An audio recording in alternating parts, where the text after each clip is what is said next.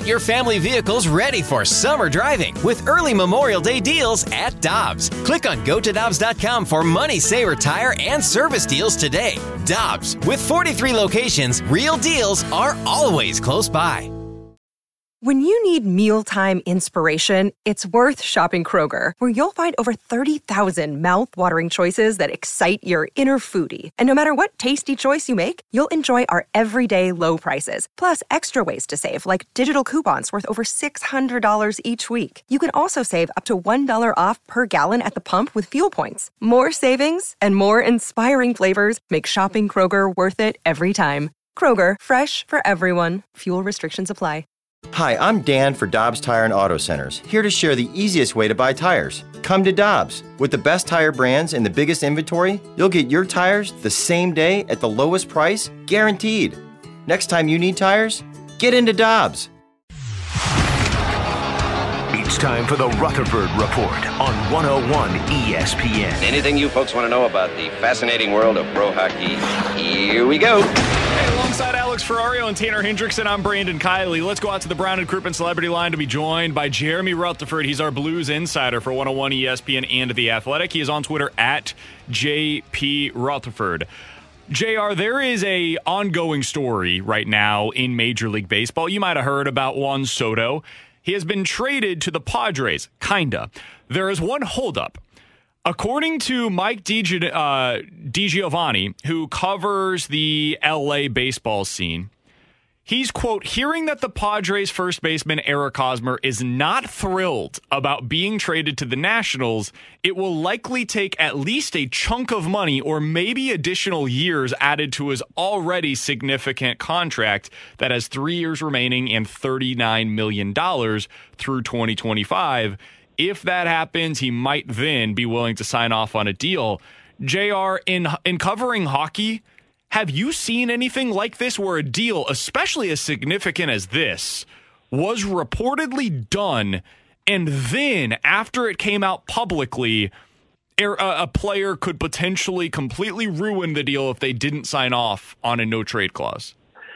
Yeah, over the years there have been some situations where a player needed to waive the no trade, but nothing of this magnitude. You know, you see that uh, the Soto trade is uh, agreed to and in principle, and they're looking to move forward on it. And at the time, I didn't know the details, and I just read the details that they're looking for Hosmer uh, to waive that. But I'll tell you what, you could send me to Antarctica. I'm going to tell you initially that I've got a problem with waiving my no trade until they come in with the Brinks truck, and then you just uh, tell them exactly about how much you're going to need, and, and then all of a sudden there's a signature on that no trade. So, no, I, I'm sure there's some feelings there with uh, with Hosmer, but uh, definitely it's not anything that money won't cure when they figure that out. He's a Boras client as well, and so is uh, Juan Soto. So I, I would imagine there's probably a way to get this thing worked out, and it includes uh, taking a couple of bags of money over to Eric Hosmer's house. But man, uh, I I do not envy being Eric Hosmer today because if you accept it, basically the rest of your professional career is going to be spent in Washington D.C., where the team is expected to stink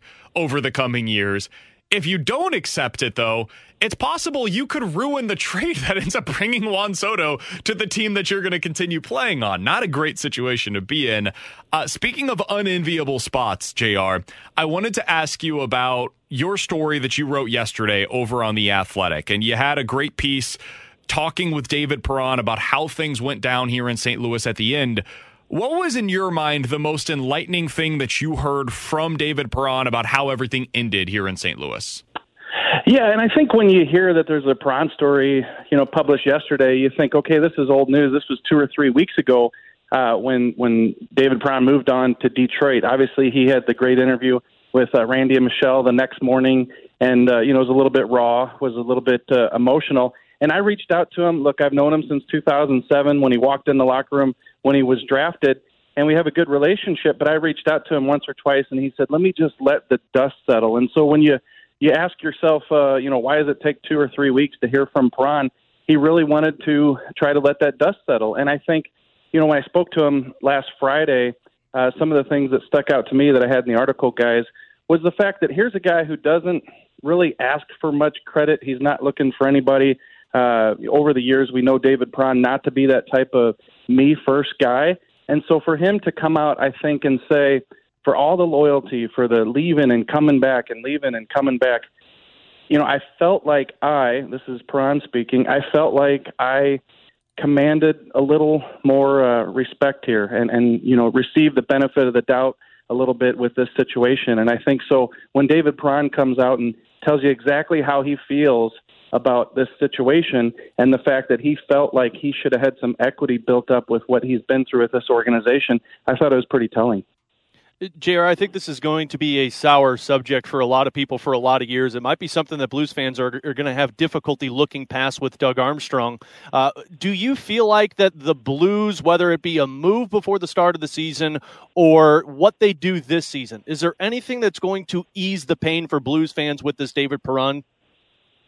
I don't think so, and and it's hard to say that because you know what if something does happen next week and it's possible because of the Perron uh, not not re-signing them, you know, then you look at the situation and say, okay, well that makes sense, and, and we all know that that's happened over the years with Doug Armstrong. Maybe we all can't see it at the time, but something happens down the road. I think we all know this that uh, Matthew Tkachuk trade certainly would have probably uh, helped those feelings quickly, and I think I wrote that even when the Blues were still in pursuit of Matthew Tkachuk. Listen, they just didn't sign David Perron, but if they pull this Tkachuk move off then I think a lot of people forget about the Perron situation. And of course, that didn't happen. So I think that would have been the thing um, high up on the list of things that, that would have, I think, eased the pain of David Perron not coming back. You know, can you see anything like that, but, but like that between now and the start of the season? I can't. Um, you know, certainly in six months, a year, the start of the season, you get to the trade de- deadline. If you're able to make a move and you don't have that $4 million on the books, it's going to help. But I think for all the reasons that David Perron uh, talked about in the article and all the things that, that people in St. Louis have been saying the last 24 hours about how they wish it would have been handled, most people, not all people, you know, I think this was a situation that even if it does ease up the situation uh, financially in the future, I think this is something that a lot of people wanted to see get done. So, J- JR, as I look at this now, I'm just I don't know what what comes next for the Blues. Like it's very difficult internally to replace both the leadership that David Perron brought, but also just the on ice production. Both of those things are difficult in and of themselves. And when you have all of that in one player, it's it's really hard to find a guy that replaces that. Is it your opinion that at this point the team that we we see on paper today is probably going to be what we watch when the Blues report to camp? Yeah, I report to camp, uh, you know, in September and then on opening night, October 15th. I can't say unequivocally that this is going to be the roster when it starts. You know, I've mentioned, and I know some people get confused with the Tarasenko situation. Does he want the, the trade? Does he not want the trade? Are the Blues willing to work something out? The way I understand it, and I'll preface my answer by saying this, I believe he still wants the trade. I believe the Blues have had probably some interest even this summer after the great year that Tarasenko had last year. But I don't think Doug Armstrong, obviously, he hasn't felt like he could get back in return what Tarasenko's value is to the team, or else he would have moved him. If he comes across that between now and the start of the season, you know that would obviously be a huge headline, and this team would look a lot different than we see right now. But other than that, I, I just don't see anything uh, that they can do. We, we mentioned some options the other day. A couple of them were pretty, you know, unrealistic. Uh, so I think this is the team. And, and one thing I'll add to the answer here is this, guys. You know, there have been so many times I've been covering the team for 20 years where you okay, this team doesn't look great on paper. Maybe they don't look as good as they did last season. But then you get into the start of the season, you know, how'd you let David Backes go? How'd you let Troy Brouwer go? Those are net front presence that the, that the team really needs. Well, then all of a sudden Ryan O'Reilly shows up and Robert Thomas emerges and Jordan Kyrou emerges. That's just part of the evolution of the roster. So I think we do need to let things play out uh, because they could turn out to be better uh, than you anticipated. It doesn't always work that way. I just leave some wiggle room, you know, for the possibility that uh, the Blues, as they move forward, you know, could be uh, with the help of some of these players and better production from some of these young guys, you know, could be in a better position. We'll see.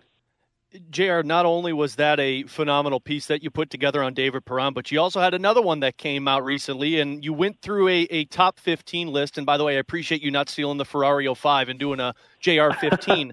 but the most disappointing departures in Blues history. And look, JR, you and I are close, man. We go way back. I, I couldn't agree more with number one and number two. But number three is where I have a problem because uh, Wayne Gretzky should be number three on that list because uh, nine year old Alex Ferrario, he wept in his bedroom when Wayne Gretzky left that offseason. Oh, I bet. I bet a 30 year old uh, Alex Ferrario would have wept in his uh, bedroom. Probably. You know that. First of all, I got to give a lot of credit to uh, Tim Beaver. He's my friend over at St. Louis Blues History on, on Twitter.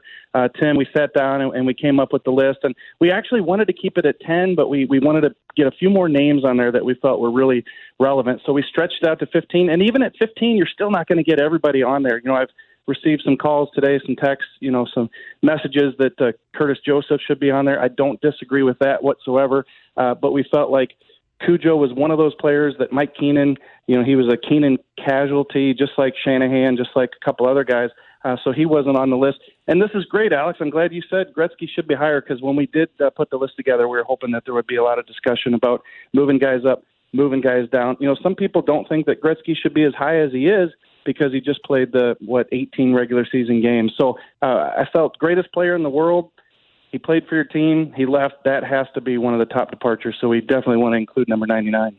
He's Jeremy Rutherford. Find that piece over at The Athletic. You can follow him on Twitter. He's at JP Rutherford. JR, we appreciate the time as always, man. We wish you all the best. We'll talk with you again next week. Yeah, I just tried to be a, a divert here for the Soto stuff, huh? Yeah, you, you brought the mood up a little bit by talking about the guy that got away this offseason. It, it was really great to be able to talk Appreciate to you about that. that. Thanks so much. Yeah, I'm glad I'm not uh, Katie Woo's Twitter feed today. Thanks a lot. Geico asks, How would you love a chance to save some money on insurance?